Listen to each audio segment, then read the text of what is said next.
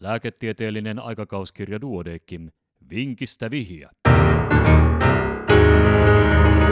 Tämä on numero kolme vuonna 2022.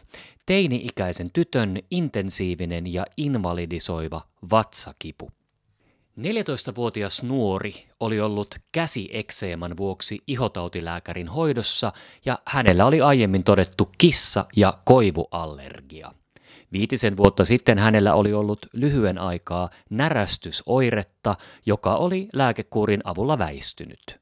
Vatsan alueen leikkaushoitoja ei ollut aiemmin tehty. Ehkäisyvalmiste oli aloitettu runsaiden kuukautisten vuoksi vuotta aiemmin.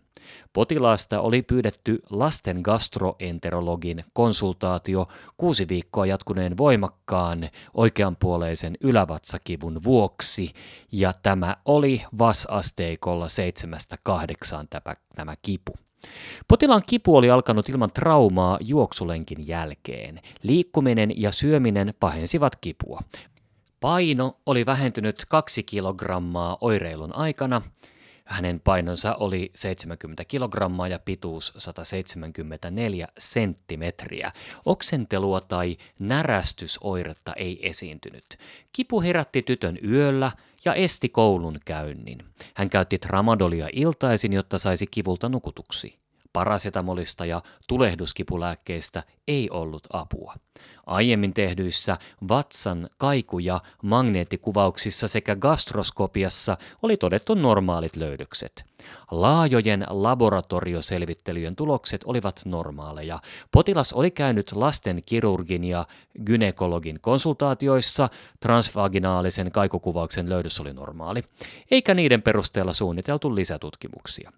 Vatsaa palpoitaessa havaittiin oikean kylkikaaren alla paikallinen aristus, ja kipu levisi sieltä noin 10 senttimetrin alueelle vatsan oikealle puolelle. Kylmän ja kuuman tunto oli heikentynyt kipualueella. Liikkuminen provosoi kipua. Selkärangassa ei todettu palpaatio, koputtelu tai liikutteluarkuutta.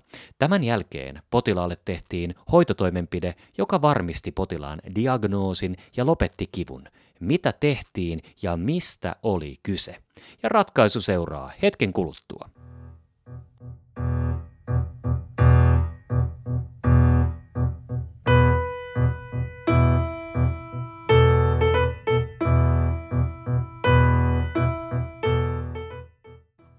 Vinkistä vihja, ratkaisu. Anestesiologi ruiskutti ylävatsan kipupisteeseen yhden millilitran glukokortikoidipuudutevalmistetta.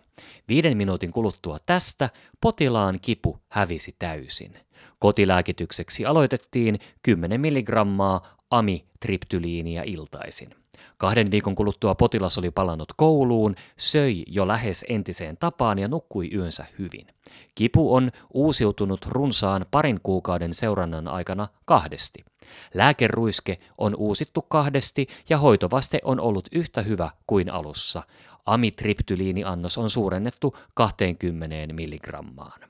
Potilaan oirekuva ja erinomainen hoitovaste sopivat ACNES, ACNES oireyhtymään. Abdominal Cutaneous Nerve Entrapment Syndrome, joka on melko yleinen paikallinen aikuisten vatsan alueen kiputila, joka jopa 10 prosenttia pitkittyneistä aikuisten vatsaoireista arvioidaan johtuvan näistä vatsanpeitteitä lävistävien hermojen vaurioista. Hermoja venyttävät ja vaurioittavat muun muassa vatsan sisäinen tai ihon alainen rasva, leikkaukset, verenpurkaumat, kasvaimet ja diabeettinen neuropatia. Potilaamme hermovaurion syy ei ole selvinnyt. Lapsipotilaiden osalta oireyhtymän yleisyydestä ei ole tarkkaa tietoa. Hollantilaistutkimuksen mukaan suurin osa näistä lapsipotilaista on saanut toiminnallisen vatsakivun diagnoosin ennen Agnes oireyhtymän toteamista. Kuten potilaallammekin, kipu tuntuu tyypillisesti vain toisella puolella vatsaa, on pinnallista ja pahenee rasituksessa. Lisäksi potilaat yleensä kertovat kivun pahenevan vatsanpeitteitä jännittäessä, eli Karnettin testi on positiivinen ja kipualueella todetaan tuntomuutoksia. Paikallinen glukokortikoidipuuduteruiske poistaa kivun. Ruiskehoito voidaan uusia useamman kerran, mutta jos kipu uusiutuu pitkään, voidaan harkita myös kirurgista hoitoa. Ja tämänkertaisen vinkin olivat kirjoittaneet Marko Kalliomäki ja Tuula Manner Tyksistä.